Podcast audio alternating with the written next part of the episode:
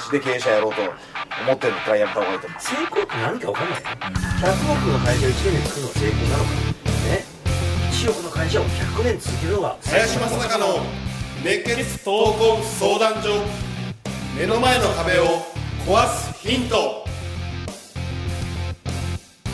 林正孝の熱血闘魂相談所。目の前の壁を壊すヒントこの番組ではさまざまな年代の男女からの質問や相談に平成の侍林正孝がスコンと突き抜ける答えをお伝えしていきます。林さん月さん今週もどうぞよろしくお願いいたします。はいよろしくお願いします。お願いしますはい、今週は、えーゲストに来ていただいております。えー現役プロレスラーで、はい。プロフェッショナルレスリングジャストタップアウト代表の高道のくさん。はい。高橋翔です。よろしくお願いします。よろしくお願いいたします。はい簡単に自己紹介を。えー、っとですねそうですね。えー、高校出てから、えー、約28年プロレス一筋28年で、えー生きてきました。えー、っとですねプロレスラーになって10年目にして、えープロレス団体立ち上げて、えー17年、えープロレス団体率いながら現役プロレスラーやってきたんですけどまあ昨年、あのーその団体を辞めてまあいろいろありまして。で、あのー新たに7月にまた新しい団体を立ち上げて、えー今、あのーいろいろ資格、えー苦戦しながらもえー現役プロレスラーやりながら団体経営やっております、はい。どうぞよろしくお願いいお願いたしまします。すはい。それでは早速、はい。質問に行きたいと思います。はい。20代学生からの質問です。10代学生。はい。私は将来経営者になりたいと考えています。はい。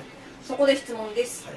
経営を続ける中でこんなことがやりがいであったり経営者ならではの醍醐味についてお聞かせいただけますか？という質問なんですけれども。あ私に質問ですかこれ。そうですねやあっぱり経営もされているはは高は。道のくさんにちょっと初めに伺いたいなほど。こういうのってでもあのすごい大成功した大会社の社長とかなんですけど私決してあの大成功しているわけではないのであの明確な回答が得られるかわからないんですけども、まああれですね関わって皆さんが喜んでくれるのが一番ですよねやっぱり、あの一人では何もできないじゃないですか。で何かしらこう力を貸してくれる人関わってくれた方々がと一緒に喜べるようなことができてるのは最高かなと思うんですけどなかなかまあ口入れるのは簡単なんですけどそれが難しいんですよね。あのこれ経営者になってよく分かったことなんですけど本当に経営者って孤独なんですよね。本当にあの常に一人ぼっちな気分になっちゃってだからたまにこう同じような人とだとすごいホッとするんですけどあのなってみてからしか分からない本当にしんどさがいっぱいありますよねやっぱり。それに耐えられないんだったらやめた方がいいってはっきり言いますね。あの小さい志で経営者やろうと思ってるんだったらやめた方がいいと思いますただ人生若いんで若いうちに経験するのはいいと思うんですよね。自分初めて経営者になったのは20すいません38かあれちょっと待ってくださいあごめんなさい。28で初めて経営者になったわけですよ、何もわからないですよ。右も左もプロレス界しかわからなかった。けどやったことによって知ったこともたくさんあったんでやってよかったなと思ってます。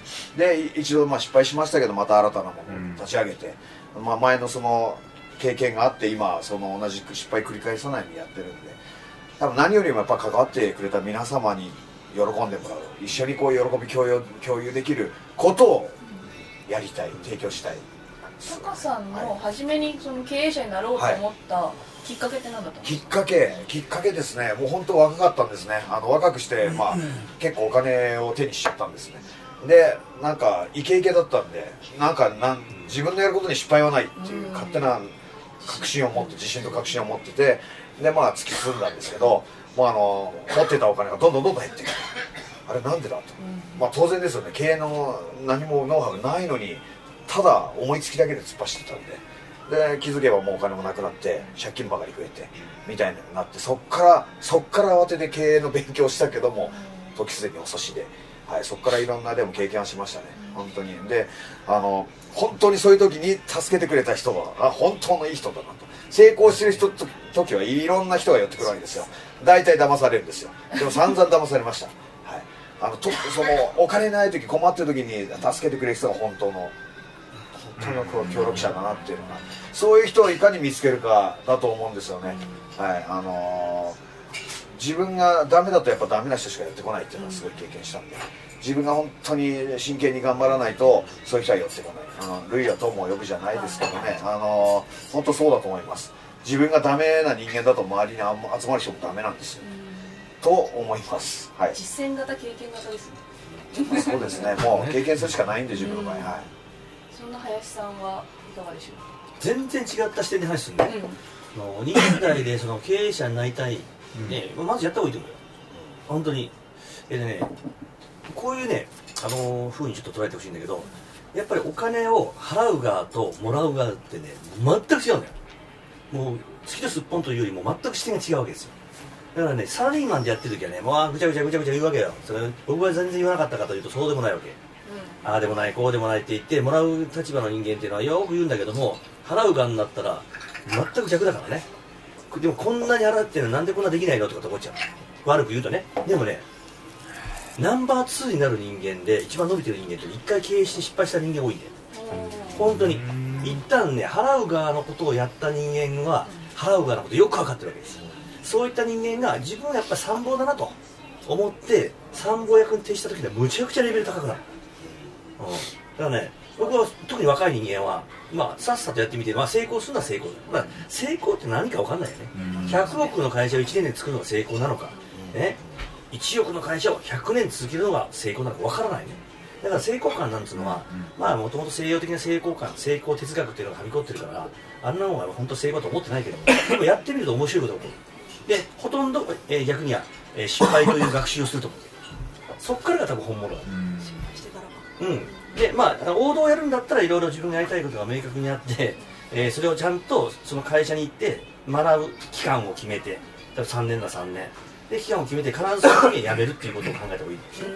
で大体ねやりたいと思ってる人間多いんだけど大体普通にサラリーマンでやって大ずっとやっていくとなんとなくこの安住の地に落ち着いちゃってなんとなくリスクを取れなくなってで30ぐらいになって出なければ多分ほとんどやらないほとんどがね、まあ、そういうのよく見てきてるんで、まあ、今20代あの前半のね、ぜああこの方ですね。質問の人がね前半だとするとね、まあ、ぜひともね早く着手してほしいよ、まあ、できればね学生の時やってほしいよ。